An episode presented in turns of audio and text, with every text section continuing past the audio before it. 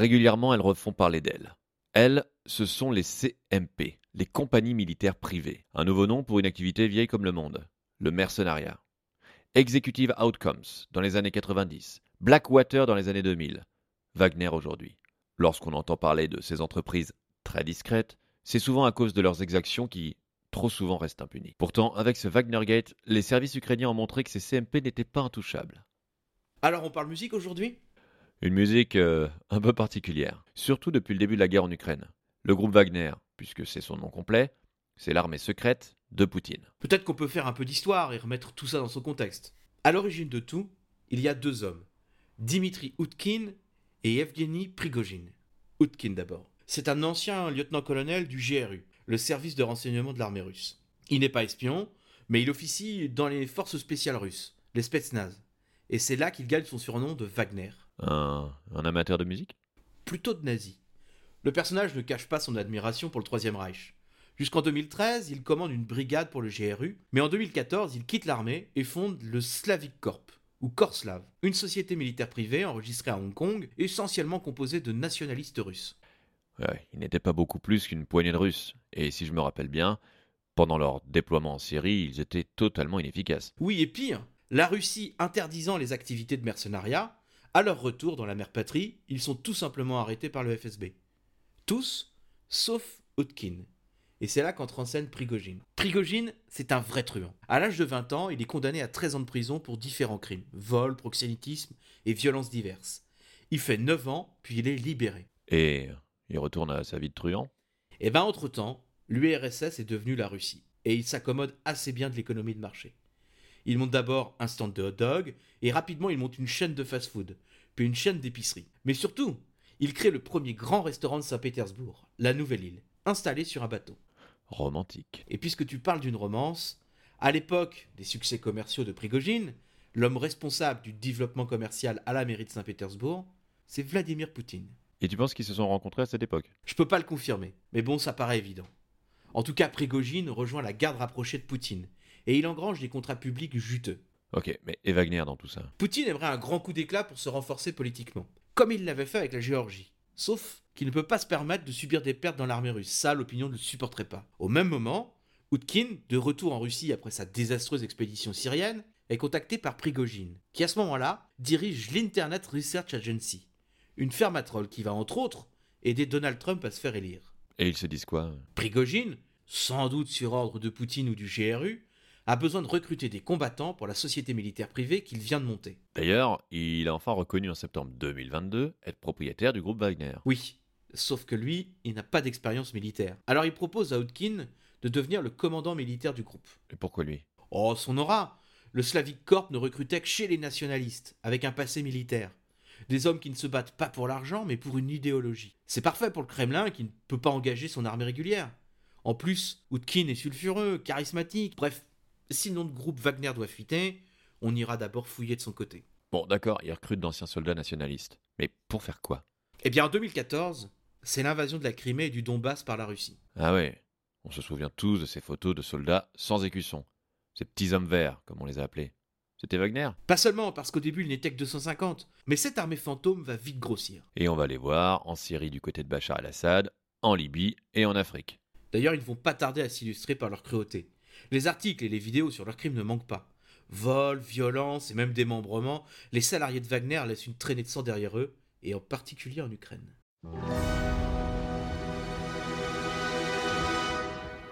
Les sociétés militaires privées signent souvent leur mort quand elles se retrouvent sur le devant de la scène. C'est vrai, et le Wagnergate aurait pu en être le parfait exemple. Faut remonter à 2014, c'est ça? Oui. Le GURMU, le renseignement militaire ukrainien, et le SUB, la sécurité intérieure, se lancent dans une grande collecte de données après l'invasion surprise de la Russie. Ils établissent des profils de militants nationalistes russes, des mercenaires, tous combattants au Donbass, et donc tous passés par Wagner. Et pendant 4 ans, ils vont pas les lâcher.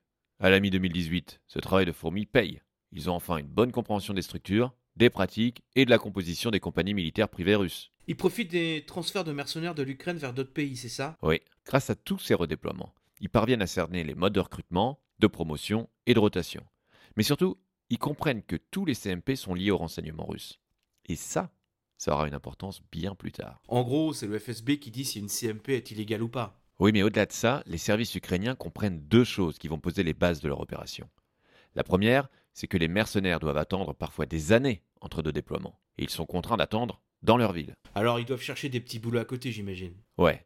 Et ils comprennent aussi que Wagner fait partie des très gros dans la galaxie des CMP russes. Et que des dizaines de petites sociétés proposent des services très loin des premières lignes. L'idée, c'est de prendre contact avec des mercenaires identifiés pour des crimes et de les envoyer quelque part afin qu'ils soient arrêtés, extradés, puis jugés. Oh, C'est ambitieux ça. hein. Euh, oui et non, car au début, on ne parle que de 2 à 5 personnes. Au début? Oui, car beaucoup de choses vont changer avec la capture de Vlodomir Tsemak. Mais oui, il est lié à la destruction du vol MH17, un avion civil de la Malaysia Airlines qui a été abattu par un missile tiré par les forces pro-russes dans le Donbass.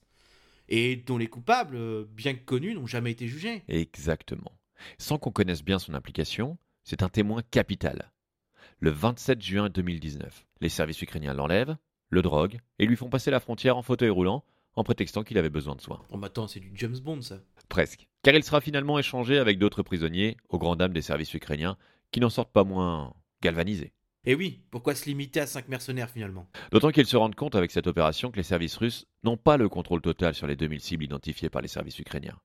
L'opération est redimensionnée et rebaptisée Avenue. Et concrètement, qu'est-ce qui se passe? Une équipe spéciale de 6 personnes va travailler en vase clos. Ils ont deux objectifs.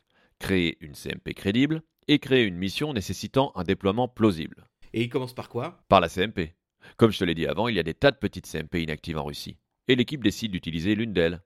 Mar. Pourquoi celle-là? Elle a une petite renommée parmi les mercenaires. Mais surtout, elle a été déployée en Ukraine. Elle a même été officiellement remerciée pour des distributions de nourriture dans la République du Donetsk. Ah oui, donc elle est susceptible d'attirer des mercenaires déjà engagés par elle, donc ayant déjà été en Ukraine. C'est ça. Et puis Mar est une coquille vide. Plus personne ne répond au téléphone. Les services ukrainiens vont alors créer un site miroir. Ils remplacent le .ru de l'adresse par un .org et ils se dotent d'une adresse mail pour communiquer. Bon, ils ont l'adresse. Mais maintenant, il faut la mission crédible. Parce que si on veut appâter le mercenaire d'élite, il faut une mission dangereuse, mais pas trop. Et surtout qui paye bien. Elle doit surtout avoir l'air d'aller dans le sens des intérêts russes. L'équipe décide de créer une mission de protection des champs de pétrole au Moyen-Orient pour le pétrolier Rosneft. C'est l'entreprise qui exploitait les champs de pétrole syriens, près de la ligne de front fin 2019. Et c'est ce type de mission qui sera proposé aux mercenaires. Il ne reste plus qu'à l'équipe d'Avenue de créer un site miroir à celui de Rosneft. Tout est prêt alors? Pas encore. Toute bonne histoire a un personnage principal. Et notre personnage ici, c'est Sergei Petrovitch. C'est qui celui-là? Personne. L'individu qui se cache derrière ce pseudo est inconnu de tous, y compris les gens de l'équipe Avenue. Ce qu'on sait, c'est qu'il a de l'expérience du combat et qu'il connaît bien les habitudes et les références culturelles des mercenaires russes. C'est un peu risqué, non? Non, parce que son rôle sera de recruter des hommes pour l'opération. Si jamais il n'est pas fiable, il suffira de tout recommencer. L'équipe intègre aussi dans son opération un officier du GRU compromis, afin de donner un peu de crédibilité à la CMP, au cas où quelqu'un fouillerait. Alors comment se passe le recrutement? Assez simplement. Le 25 septembre 2019, un utilisateur identifié comme Alexev publie une offre sur avito.ru, un site non référencé connu des mercenaires comme lieu de recrutement. Alexev se présente comme DRH de Mar et propose des contrats de sécurité à l'étranger, rémunérés 2900 euros. Ah ouais, le, le DRH carrément. Eh oui, Et il demande quoi comme qualification ce DRH Parce qu'à ce tarif-là, ça doit se bousculer, non? Justement. Il demande un certificat d'entraînement et une expérience du maniement des armes est exigée pour exclure les candidats sans expérience. Mais comme tu le dis, l'offre est trop alléchante. Et le 31 mars 2020, Alexev retire son annonce. L'offre était trop vague. Ouais, ça a attiré tous les soldats désœuvrés de Russie, quoi. Ben, c'est à peu près ça. Alors quoi euh, Chou blanc? Eh oui. Mais heureusement, un membre du contre-espionnage qui avait participé à la capture de Tsemak prend la tête de l'opération et il va porter des méthodes euh, plus proactives. C'est-à-dire? Bah, L'équipe Avenue va utiliser toutes les données qu'elle a récoltées pour déclencher des entretiens d'embauche. L'objectif, c'est de trouver parmi ces profils des gens capables de recruter des cibles d'intérêt. Et c'est Petrovitch qui mène les entretiens. Oui. Il avait même un téléphone crypté qui donnait l'impression qu'il appelait de Syrie. Et cette fois, euh, bonne pioche? Eh bien oui. Très vite un homme sort du lot. Un certain chaman. Et c'est qui ce chaman là? Il s'appelle en vérité Antion Miliaev.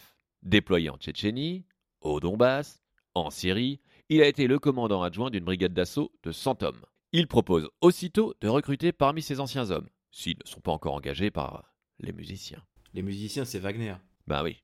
Et en sentant que le bonhomme est volubile, Petrovitch accélère. Il lui demande aussitôt s'il connaît des snipers, des observateurs d'artillerie et des tireurs à la mitrailleuse lourde. Ah ouais, demander des spécialistes, c'est s'assurer que la mission est sérieuse. Et ça marche. Quelques jours plus tard, le chaman revient avec une dizaine de profils. Il demande à Petrovitch de s'impliquer en appelant chacun de ses profils, ce qu'il accepte.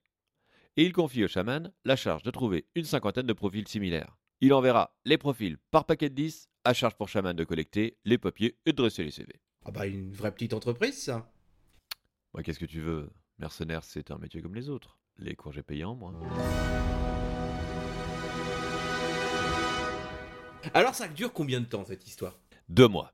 Petrovitch brosse le chaman dans le sens du poil. Il lui promet qu'il sera le commandant de l'opération, il pourra emmener son propre téléphone, ce qui est généralement interdit, mais surtout, il reçoit une prime de 2000 roubles pour chaque candidat ayant une expérience de combat récente et dont le dossier est accepté. Ah ouais, euh, le chaman se fait un joli petit trésor de guerre là. Eh oui. Et Petrovitch peut se montrer d'autant plus pressant que le peloton du chaman doit être théoriquement déployé deux semaines plus tard, donc pas le temps de traîner.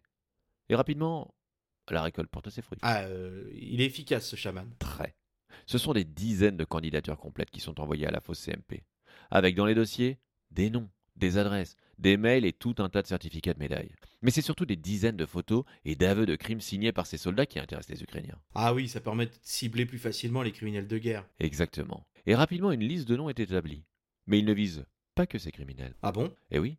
Par exemple, il repère un lieutenant-colonel de l'armée régulière russe qui explique avoir dirigé des entraînements chez Wagner et que toujours pour la CMP, il a été conseiller du chef d'état-major de la République centrafricaine. Et ça dure combien de temps tout ça? Bon, quelques semaines. Et c'est là que les soucis commencent. Comme dans toute entreprise, il y a des conflits. Les mercenaires se battent pour des meilleures places et Shaman doit promouvoir les plus remuants pour les faire patienter. Et ça pose pas des soucis de loyauté ça? Mais si, évidemment. Tant qu'ils ne sont pas déployés, les salaires ne sont pas versés. Un aspirant ira même se plaindre auprès de son beau-frère qui travaille au FSB. Bon apparemment ça restera sans conséquence. Il faut dire qu'au même moment, le gouvernement russe décide de confiner le pays à cause de la Covid. Bon, mais tout ça, ça facilite pas les affaires de Petrovitch. Non. Shaman devient nerveux. Jusqu'à présent, le Gurmou a toujours trouvé des raisons pour repousser les rencontres entre Petrovitch et Shaman. Mais quand on est confiné, on a le temps de réfléchir. Eh oui. Bref, Shaman a désormais du mal à gérer l'anxiété de ses troupes. Et comme il n'a pas encore vu la couleur d'un rouble, il commence à douter. Ah, 2000 roubles la recrue, euh, il en est maintenant à 320 000 roubles de prime. On comprend que ça agace. Un peu. Alors pour prévenir toute mutinerie, le Gurmou lui verse son dû et il retrouve la motivation des premiers jours. Attends, je me pose une question quand même. La Russie, c'est grand. Tu nous as parlé de dizaines de recrues qui n'attendaient qu'un truc. Partir en mission pour être enfin payé. Il a le temps de gérer tout le monde, Petrovitch Eh bien, tu viens de souligner le problème majeur. Petrovitch devient un assistant 24-24 qui doit échanger avec 180 recrues répartis sur 7 fuseaux horaires. Et alors? Eh ben, le 20 juin 2020, Sergei Petrovitch est tué au combat en Syrie. Du côté des Ukrainiens, on hésite à prolonger la mission. Mais au bout de 15 jours, Shaman reçoit un coup de fil d'Arthur Pavlovitch, le curateur remplaçant de Petrovitch. Et il est toujours en Syrie? Non, là, il est au Venezuela, où Rosneft a des opérations de forage. Et cette fois, le numéro, simulé par un logiciel, donne l'impression que Pavlovitch téléphone depuis le consulat de Caracas. Fini la Syrie alors Cette réaffectation permet de rallonger un petit peu les délais et de faire patienter les mercenaires. Encore des délais mais en- Qu'est-ce qui se passe? Les Ukrainiens hésitent? Oui, mais pas longtemps. Il passe alors à la phase active de l'opération. Et il va falloir faire vite. Les mercenaires ne patienteront pas beaucoup plus. Un mois, c'est le temps que se donne le Gurmou pour inventer plusieurs scénarios. Des scénarios capables de convaincre un pouvoir politique assez tiède à cette époque. Alors, on- à quoi on pense? Eh bien très vite, on imagine à faire se poser un avion qui transporterait des mercenaires en Ukraine. Sauf qu'avec la pandémie, le trafic aérien est fermé. Du coup, seule solution, les faire partir de Minsk au Bélarus, direction Istanbul. L'avion qui va à Istanbul passe au-dessus de l'Ukraine. Seulement problème, la frontière biélorusse avec la Russie, qui n'est jamais gardée, connaît des restrictions. Lesquels Vous ne pouvez passer que pour trois raisons. Traitement médical, voyage pro dans le cadre d'un contrat avec une entreprise publique, et transit. Et c'est la dernière raison qu'on choisit, j'imagine. Exactement. Le Gurmou envoie un éclaireur pour faire le trajet. Sauf. Eh ben, sauf qu'une fois sur place, l'éclaireur est stoppé à la frontière et orienté vers un service d'assurance qui lui propose soit de lui rembourser son billet, soit pour 1000 roubles, un faux certificat d'emploi. Bon, ça fait 15 euros en gros. Bon, visiblement, on profite que les frontières soient fermées pour s'en mettre un peu dans la poche. C'est ça. Mais une fois payé, la voie est libre. Du coup, ça valide le plan? Hmm, Pas vraiment, parce qu'il reste la part la plus risquée du plan. Détourner l'avion depuis le Bélarus. Ah oui, dans ce cas-là, difficile de pas penser à cet avion de Ryanair qui avait été détourné par les autorités biélorusses pour arrêter un opposant. Eh oui, là les Ukrainiens sont a priori dans le bon camp. Mais pour le rester, il faut encore que les mercenaires soient bien dans l'avion, et il faut que l'opération se passe sans mettre en danger les passagers, et qu'elle respecte le droit international. Bah oui, on imagine bien qu'un accident, suffirait à retourner l'opinion mondiale, d'autant qu'à l'époque, l'Ukraine ne jouit pas encore du soutien euh, quasi sans condition qu'elle a aujourd'hui. Pour peaufiner leur opération, les hommes de Kiev font appel à un collègue militaire assigné au centre de contrôle aérien. Il confirme que Minsk-Istanbul reste le meilleur vol, avec 28 minutes au-dessus de l'Ukraine. C'est suffisant pour créer une fausse procédure? Oui, mais ça reste très court. Et puis il faut que le pilote accepte de se poser. Impensable d'envoyer des avions de chasse pour le forcer, par exemple. Alors comment ils vont faire? Il n'y a que deux raisons qui peuvent pousser un pilote à se poser. La première, c'est l'urgence médicale. Dans ces cas-là, le pilote doit se poser dans l'aéroport le plus proche. Et comme Kiev et Minsk sont assez proches, le pilote pourrait simplement faire demi-tour. Bah, L'autre raison, c'est euh, l'attaque à la bombe, j'imagine. Ouais. Là, c'est le trafic aérien du pays survolé, en l'occurrence, dans le plan, l'Ukraine, qui indique au pilote dans quel aéroport il doit se poser. Et ça sera Kiev, évidemment. Bon d'accord, mais comment prévenir l'avion? Un individu à Minsk doit appeler le trafic aérien ukrainien. Il aura entendu deux passagers au bar à l'aéroport parler de leur projet d'attentat contre l'Ukraine. Il aura de bonnes raisons de croire qu'une bombe a été déposée dans l'avion. euh. Voilà. Le coup de fil devra être bien synchronisé avec le moment où l'avion entrera dans l'espace aérien ukrainien. Mais si tout se passe bien, l'Ukraine pourra procéder à des arrestations. Les 180 mercenaires? Non, impensable de tous les arrêter. Ça n'aurait pas de sens. Et puis les billets pour la Turquie sont rares à ce moment-là.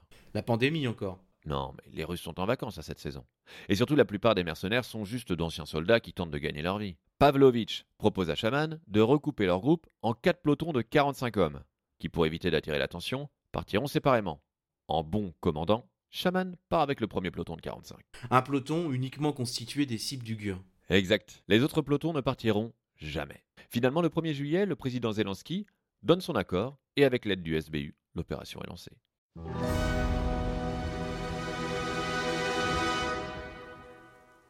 Alors elle s'organise comment cette opération? Une fois validé, le SBU, Les services de sécurité intérieure voilà, le SBU donc rejoint l'équipe. On va voir des hommes du GUR arriver au SBU avec d'immenses sacs.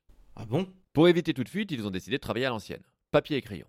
Il ne tarde pas à dresser une liste de 28 personnes. Il faut dire que le SBU connaît bien ses cibles. Ils ont travaillé dur de leur côté et avaient déjà établi une liste. Et pourquoi seulement 28 Histoire d'attirer moins l'attention. Ces hommes se connaissent bien et avouent qu'il serait étrange que, comme par hasard, 45 coupables de crimes en Ukraine se retrouvent dans le même peloton. La liste est faite, et après? Eh bien, le SBU doit se créer une couverture. Une couverture? Mais oui, rappelle-toi, il ne doit pas avoir l'air de violer le droit international. Pour donner l'impression que ces arrestations sont fortuites, ils vont à leur tour imaginer une histoire. Un informateur anonyme va les prévenir qu'une opération de recrutement illégale a eu lieu en Russie. Via une adresse Rosnet, le SBU aura accès à tous les fichiers de recrutement. Attends, c'est le, le faux site de la fausse CMP créé par le GUR. Eh oui. Mais grâce à ce tuyau, ils vont pouvoir télécharger toutes les données et arguer qu'ils traquaient les mercenaires depuis longtemps. Que par hasard, une alerte à la bombe vise cet avion. Que par hasard, ils atterrissent à Kiev, leur donnant l'occasion de les arrêter en toute légalité, grâce à des mandats qui ne violent ni le droit international, ni le droit ukrainien. Tout est prêt alors Pratiquement. Il reste encore à trouver les billets d'avion. C'est facile à trouver ça, 46 billets d'avion en pleine pandémie? Eh ben, pas tellement. Mais le GUR parvient à en trouver 34 dans un premier vol. Les 17 autres sont censés prendre un avion deux jours plus tard. Et dans les 34, il y a que des personnes d'intérêt, j'imagine. Évidemment. En chef consciencieux, Shaman a créé un groupe WhatsApp pour organiser le voyage de nos mercenaires.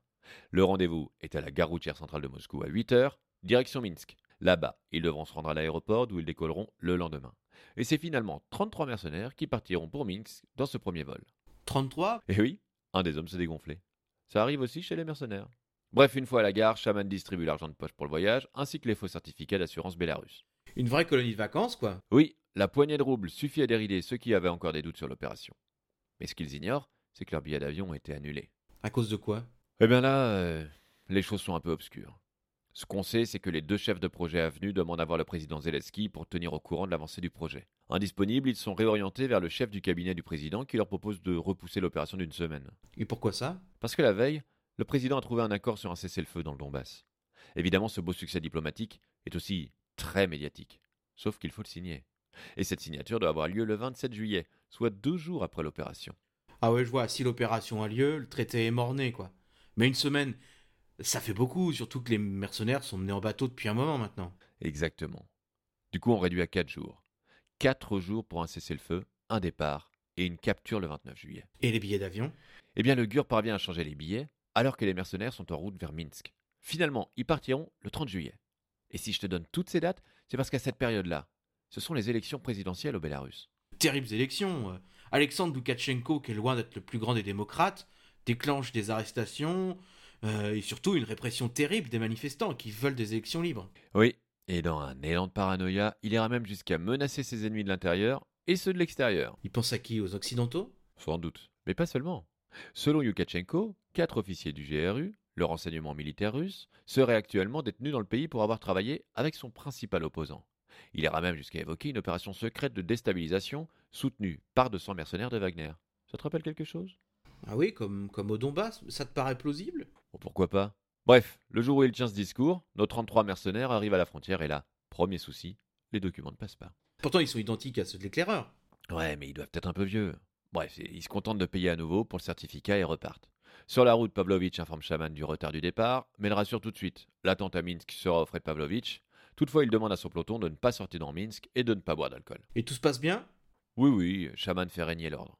Toutefois, le 28 juillet, les mercenaires remarquent une camionnette qu'ils identifient comme un, un véhicule de surveillance du KGB, le service bélarus. Et ça les alerte pas? Pas le moins du monde. Bon bah, c'est l'habitude sans doute. C'est ça. Et finalement, nos mercenaires partent se coucher.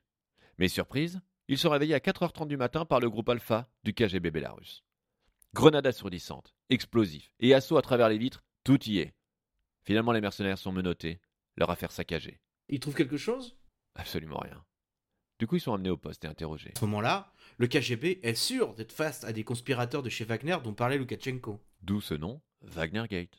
La télévision bélarusse diffuse les images de l'arrestation comme pour confirmer les affirmations de Loukachenko. Alors, échec? Eh bien, pas encore. En effet, Loukachenko expose les 33 mercenaires et invite Russes et Ukrainiens à présenter des arguments pour les récupérer. Pourquoi ça? Parce que d'une manière ou d'une autre, Loukachenko sait que ces hommes ont été déployés en Ukraine. Du coup, qu'est-ce qui se passe? Eh bien, en Ukraine, on change d'approche. Sur le plan judiciaire, on va donner les preuves des crimes des mercenaires collectés par le SBU et on va préparer des mandats d'arrêt et les procédures d'extradition pour que les Bélarusses n'aient plus qu'à le signer. Et au niveau du, du GUR euh, et du SPU Eh bien, le SBU va utiliser son histoire de lanceur d'alerte pour enfoncer les mercenaires. Le SBU va tenter de faire croire que ces mercenaires sont en fait des hommes de Wagner, ce qu'ils ont tous été à un moment, et qu'ils sont là pour renverser Loukachenko. Zelensky rappelle même son homologue pour le convaincre. Si je comprends bien, en récupérant même rien qu'une partie de ces mercenaires, le projet Avenue ne serait pas un échec. Et à Moscou, ça se passe comment? Eh bien, euh, on est décontenancé. Rappelle-toi qu'en dépit des apparences, les services russes ne maîtrisent pas vraiment ce que font les CMP. Du coup, dans le doute, euh, la défense est molle. Et on temporise en rappelant qu'ils sont mercenaires. Ah oui, donc le, le, le, le gouvernement russe ne peut pas être responsable. Voilà. Toutefois, les mercenaires reçoivent un soutien très fort venant des anciens soldats, et rapidement on parle. Ah bon, mais de quoi? Eh bien, on raconte que Minsk n'est qu'un point de passage et que leur destination était en réalité Caracas. Pour temporiser, le Kremlin s'excuse platement. Et c'est tout? Et c'est cette réaction très tiède qui va aiguiller la Russie sur la réalité du complot. Comment ça? Après ces maigres excuses, Loukachenko affirme publiquement qu'il regrettait la situation et qu'autrefois aucun groupe de mercenaires bien intentionnés ne serait passé par le territoire bélarus sans que le FSB ou le GRU ne préviennent le KGB. Et ça, ça fait tilt chez les Russes. Ah oui, tu nous as parlé plutôt des liens entre les CMP, en particulier Wagner et le GRU. Si ces hommes étaient de vrais employés de Wagner, de passage avant d'aller à Caracas, le service de renseignement russe aurait prévenu son homologue bélarus. Exactement. Le FSB ne va pas tarder, grâce à son accès illimité aux données des fournisseurs d'accès Internet, à déceler l'implication des Ukrainiens. Comment? Bah d'abord, ils vont parvenir à remonter à l'adresse IP de la première annonce envoyée, et puis plus simplement, l'une des agences de voyage où les billets ont été achetés est simplement en Ukraine. Et ça suffit. Ça suffit aux Russes pour être sûr qu'ils ne sont pas responsables. Et le lendemain, le 9 août, Vladimir Poutine appelle Yukachenko. C'est le soir de l'élection présidentielle et de terribles manifestations ont lieu. Le président bélarus tremble. Ce que les deux hommes vont se dire, on ne le sait pas. Mais une chose est sûre, trois avions du FSB arrivent à Minsk les jours suivants. Finalement, le 14 août, les mercenaires sont tous libérés. C'est la fin du Wagner Gate. Bah, toute cette euh, magnifique opération n'aura servi à rien finalement. Eh oui. Zelensky, qui n'a pas l'aura qu'il a aujourd'hui, va être accusé d'avoir été trop faible face aux Russes et d'avoir tout fait capoter. Lui préférera rejeter la faute sur le chef du GUR, qu'il qualifiera d'escroc et d'aventurier. Mais tout ça, ça semble bien loin maintenant.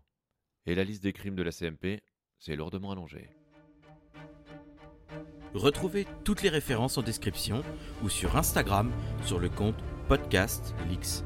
Pour soutenir Lix, rendez-vous sur kofi.com ko-fi slash Lix Podcast.